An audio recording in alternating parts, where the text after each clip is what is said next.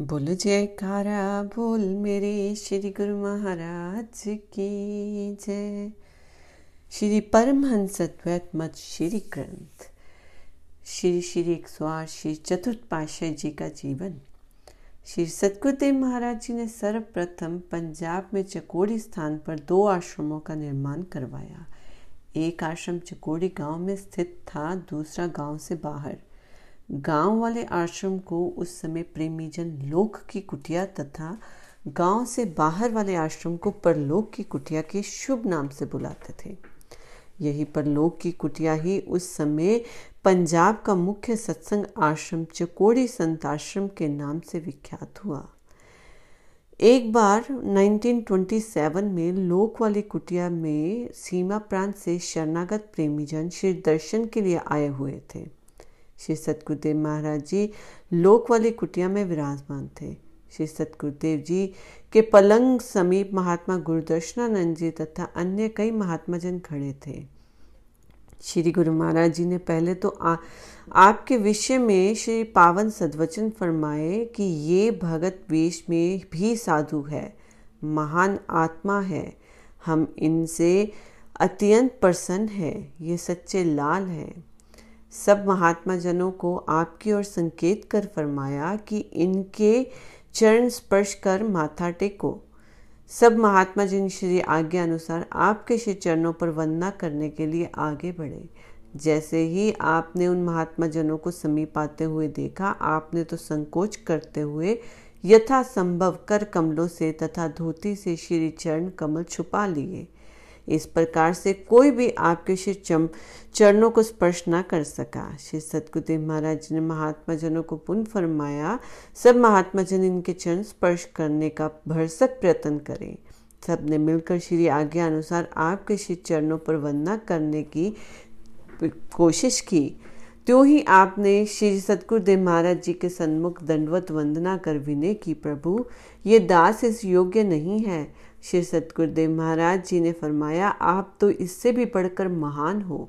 हमने आपकी नर्मता का प्रत्यक्ष प्रमाण दिखाना था। किसी को तनिक भी उच्च पदवी मिल जाए तो वह हर्ष से फूला नहीं समाता। मान अहंकार उसके सिर पर सवार हो जाता है। आपके पास तो महानता के विशेष गुण हैं। यही साधु के लक्षण तथा गुण होते हैं कि मान बढ़ाई अहंकार का त्याग करे। आप वास्तव में ही लाल हो। आपने विनम्रता का अद्भुत आदर्श स्थापित कर दिया। वास्तव में ही आप विनम्रता, सहनशीलता तथा सेवा का अदम्य प्रमाण थे। आपके जीवन की प्रत्येक जीवन झांकी में ये सब गुण स्वाभाविक ही झलकते हैं। आपने गुरु भक्ति के प्रत्येक नियम एवं सिद्धांत को अपने आचरण में लाकर एक अनुपम आदर्श स्थापित कर दिया। आपने श्री सतगुरुदेव महाराज जी की प्रत्येक मौज को तन प्राण से अच्छी तरह पूर्ण किया तथा अपने इस क्रियात्मक जीवन से गुरु भक्ति के नियमों को प्रत्यक्ष कर दिया। सन 1929 में श्री सतगुरुदेव महाराज जी दूसरी पाशाह जी मौ, की मौज ग्वालियर रियासत में कुछ भूमि खरीदकर आश्रम निर्माण करने की हुई। उन्होंने पहले स्वयं महात्मा सत्य विचारानंद जी के साथ घूमकर फिर घूम फिर कर इस सारे क्षेत्र का निरीक्षण कर लिया। जब पंजाब में लौटे तो वहाँ खिवड़ा नमक मंडी तहसील पिंड दादनखा जिला झेलम के स्थान पर कुछ शरणागतों के सन्मुख इस मौज को प्रकट किया। श्री सतगुरुदेव जी ने फरमाया, इस जंगल में रहने के लिए आरंभ में आध्यात्मिक अधिक कष्ट सहन करने पड़ेंगे। वर्षा, सर्दी, गर्मी आदि सब कुछ झेलना होगा। जो प्रेमी ऐसी भक्ति करेंगे, करने के लिए तैयार हैं वह वहाँ पर श्री आनंदपुर जाएँ। सब प्रेमियों ने श्री चरणों में विनय की, प्रभु, आपकी कृपा ही सब कुछ करेगी। उस समय उन प्रेमी शरणागतों में आप भी थे। आपने भी यहाँ आने के लिए श्री आज्ञा चाही। श्री सतगुरुदेव महाराज जी तो जानते थे कि कौन कष्टों तथा कठिनाइयों को हंस हंस कर पार कर सकता है। सन 1930 में जब ये ज़मीन खरीद ली गई, आपके साथ कुछ अन्य शरणागत देकर श्री सतगुरुदेव महाराज जी ने आपको श्री आनंदपुर आबाद करने के लिए श्री आज्ञा दी। आपने श्री आज्ञा अनुसार उन शरणागतों को साथ लेकर श्री आनंदपुर के लिए तत्काल प्रस्थान किया। आपने श्री रामचरित्र मानस के इस कथन को बिल्कुल सत्य सिद्ध कर दिया। अज्ञा समना सुबिब सेवा, सो पर साधु जन पावे देवा। श्री सतगुरुदेव महाराज जी की श्री आज्ञा में तत्पर रहना, इससे बढ़कर कोई सेवा नहीं। सतगुरु की कृपा से ही सब कुछ प्राप्त किया जा सकता है। आपने श्री आज्ञा का परिपालन किया। आप श्री आनंदपुर से श्री आज्ञा प्राप्त करके श्री सतगुरुदेव महाराज जी के श्री दर्शन के लिए जाया करते थे। कुछ समय श्री आनंदपुर में निवास करने के पश्चात आप श्री आज्ञा अनुसार टेरी सीमा प्रांत में श्री दर्शनों के लिए गए। श्री चरणों में पहुंचकर आपने श्री अनंतपुर के विषय में कुछ थोड़ा सा वृत्तांत श्री चरणों में प्रस्तुत किया। आपके दिल में उच्च कोटि का प्रेम था। एक बार रात्रि समय आप श्री सतगुरुदेव महाराज जी के श्री चरणों में उपस्थित थे। श्री सतगुरुदेव महाराज जी पलंग पर विराजमान विश्राम कर रहे थे। आपने विनय की कि प्रभु, निजी सेवा के लिए कृपा कीजिए। श्री वचन हुए कि क्या हम जो भी सेवा बताएँ, आप करने को तैयार हैं? आपने विनय की श्री आज्ञा और श्री कृपा की आवश्यकता है। श्री सतगुरुदेव महाराज जी ने मौज वंश फरमाया, एक हाथ ऊँचा करो, ऊपर उठाओ। आपने पावन वचनों का पालन किया। पुण्य श्री सतगुरुदेव महाराज जी ने फरमाया कि दोनों हाथ ऊपर कर लो। आज्ञा अनुसार दोनों हाथ ऊपर करके खड़े हो गए। सतगुरुदेव महाराज ने एक लीला के रूप में करवट बदल ली और नैन बंद कर लिए। ये दर्शा रहे थे कि हम विश्राम में हैं। सारी रात श्री सतगुरुदेव महाराज जी मौज वश करवट ही ना बदली। आप भी श्री आज्ञा पालन में दृढ़ संकल्प थे। आप रात्रि भर दोनों हाथ ऊँचे किए खड़े रहे। उस समय ना आपके नैनों में नींद रही और ना ही हाथ नीचे करने के लिए दिल में भावना ही उत्पन्न हुई। आप दोनों हाथ ऊँचे किए हुए श्री दर्शन के मधुर मधुर अमृत का रात्रि भर रसपान करते रहे। जब श्री सतगुरुदेव महाराज जी प्रातः उठे तो उन्होंने आपको हाथ ऊँचे किए हुए पाया। सतगुरुदेव महाराज जी आपकी इस अतुल श्रद्धा तथा प्रेम को देखकर अति प्रसन्न हुए। प्रेम विभोर होकर आपके हाथों को अपने सुकोमल कर कमलों में लेकर फरमाया, तुम्हारी महानता के अनुरूप तुम्हारे गुण भी उच्च कोटि के हैं। उस समय आपको एक दिव्य ज्योति का अनुभव हुआ तथा हृदय को अपूर्व हर्ष प्राप्त हुआ। परम संत श्री कबीर साहब जी का कथन है कि सब कुछ गुर के पास है, पाइए अपने भाग, सेवक मन सो पे रहे निसुदिन चरणन लाग। अर्थात सतगुरु के पास तो समस्त संपदाएँ हैं, परंतु जीव की जितनी कमाई होती है, वह उसी के अनुसार ही इस धन को प्राप्त करता है। इसलिए सेवक भाव से सतगुरु के चरणों में प्रीति का नाता जोड़कर उनके श्री चरणों में अधिकताधिक अनुराग बढ़ाना चाहिए। ऐसा ही आपने करके दिखाया। त्याग, तपस्या आपके जीवन के मुख्य अंग थे। कुछ दिन टेरी में श्री दर्शन कर आप पुण्य श्री आज्ञा अनुसार श्री आनंदपुर लौट आए। यहाँ पर शरणागतों में से निवास स्थान के लिए कुछ स्थान, झोपड़ियाँ, तेंदु, आग, बबूल आदि कटवा कर बनवाई। श्री सतगुरुदेव महाराज जी ने शरणागतों को श्री दर्शन देने के लिए श्री आनंद, आनंदपुर में कृपा फरमाई। 1930 से 31 तक श्री सतगुरुदेव महाराज जी यहाँ पर कुछ और शरणागत परिवार को भेज चुके थे। अब यहाँ पर 40-50 के लगभग परिवार श्री आनंदपुर के आरंभिक निर्माण के कार्य में जुटे हुए थे। 1931 में जब श्री सतगुरुदेव महाराज जी, श्री दूसरी पाशाह जी यहाँ प्रथम बार पधारे तो सब भगतजनों ने मिलकर श्री चरणों में विनय की, प्रभु, यदि कुछ भगतजन अलग अलग चकों पर रहकर चक आबाद करे तो आशा है कि शीघ्र ही हरियाली के चिन्ह सब जगह दिखाई देने लगेंगे। श्री सतगुरुदेव महाराज जी ने इनकी विनय स्वीकार कर प्रत्येक चक की सुव्यवस्था के लिए लगभग दस बारह भगत जनों को नियुक्त किया और उन दस बारह भक्तों में से एक भगत को उनका मुखिया नियुक्त किया।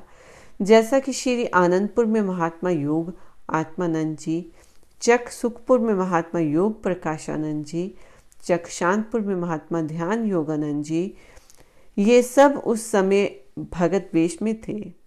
आप चतुर्थ पाशाह जी महाराज ने भक्तों के साथ जो भद्रताशील प्रेम व्यवहार था, उससे भगत लोगों का दिल बरबसी आपकी ओर खिंच गया। उन्होंने श्री चरणों में विनय की कि आपको इन सब चकों का मुखिया बनाया जाए। श्री सतगुरुदेव महाराज जी ने हृदय में तो पहले से ही आपका स्थान बहुत ऊँचा था उन्होंने भक्तों की विनय को स्वीकार कर आपको इन सब चकों का प्रमुख प्रबंधक बना दिया। आप उस समय भगत वेश में थे। इससे तीन चार मास पश्चात श्री सतगुरुदेव महाराज जी दूसरी पाशाह जी स्थान भखड़े वाली जिला लायलपुर में विराजमान हुए। आप श्री आज्ञानुष्ठान भखड़े वाली में श्री दर्शन के लिए गए। वहाँ पर सतगुरुदेव महाराज जी की मौज आपको साधु वेश प्रदान करने की हुई। उन्होंने जिस कार्य की पूर्ति के लिए अभी तक आपको साधु वेश प्रदान ना किया था, वह यही कार्य था कि अनंतपुर खरीदने का था। इस कार्य को पूरा होने के पश्चात श्री मौज के अनुसार सतगुरुदेव महाराज जी ने भखड़े वाली में सन 1931 में आपको साधु वेश प्रदान कर आपका शुभ नाम श्री स्वामी बेअंत आनंद जी रखा। श्री सतगुरुदेव महाराज जी दूसरी पाशाह जी ने अपने कर कमलों में आपका हाथ लेकर फरमाया, ये हमारे दिल के टुकड़े हैं। ये है ही बेअंत। आप कुछ दिन भखड़े वाली में श्री दर्शन कर श्री आज्ञा अनुसार श्री आनंदपुर लौट आए। आप कभी कभी श्री आज्ञा अनुसार लक्की मरवत डेरा इस्माइल लखा के सीमा प्रांत में भी जाते तथा वहाँ से सेवा ले आते जिससे श्री आनंदपुर के शरणागतों की पूरी कर, पूर्ति करते। जब आप सीमा प्रांत में जाते तो कितने ही प्रेमी श्रद्धालु आपको अपना गृह पवित्र करने के लिए विनय कर, करते और आप उनकी विनय को स्वीकार करते। एक बार एक भगत जी ने आपको अपने गृह में भोजन करने के लिए प्रार्थना की। आप उसकी विनय पर उसके घर गए उस भगत जी के लड़के को तपे दिक की बीमारी थी। वह इतनी उग्र हो चुकी थी कि डॉक्टर ने उसे अस्थाई बताकर जवाब दे दिया कि इसका कोई इलाज नहीं है। वर्तमान समय की भांति उन दिनों हर स्थान पर हॉस्पिटल्स नहीं थे। डॉक्टर के जवाब देने पर घर के सभी संबंधी एवं परिवार वालों के लिए दिल में उस रोगी के के लिए घृणा आ गई। वह लड़का भी अपने आप जीवन से निराश हो चुका था। जब आप उस भगत जी के घर पधारे तो दरवाजे से अंदर जाते ही पहले उस लड़के का कुशल क्षेम पूछने लगे कि उसे क्या है और किस लिए वह यहाँ लेटा हुआ है। वह लड़का आपके श्री चरणों में गिरकर रो रो कर प्रार्थना करने लगा, प्रभु, मुझे क्षय रोग है। डॉक्टर ने मुझे ला इलाज बताया है। इस, उसके घर के सदस्य भी उसके समीप आने में संकोच करते हैं। परंतु आप उस लड़के की चार पाई पर बैठ गए और स्वाभाविक ही मधुर वचन, वचनों में फरमाया, तुम तो बिल्कुल ठीक हो। कौन कहता है कि तुम्हें टीबी हो गया है?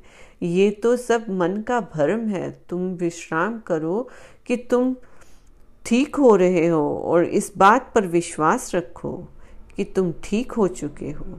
उस बालक को आपके वचनों पर विश्वास हो गया और उसने विनय की, प्रभु, आप मुझे दर्शन देने की कृपा करते रहिए। मैं तो अपने जीवन की आशा छोड़ चुका हूँ। संत महापुरुष तो वैसे ही करुणा के भंडार होते हैं। परोपकार करना उनका प्रथम कर्तव्य है, आपने उस दिन उनके घर भोजन किया और कृष्ण द्वारा लक्की मरवत में लौट आए। इसके पश्चात आप उसके आग्रह पर दो तीन बार उनके घर पधारे और सत्संग उपदेश दिया।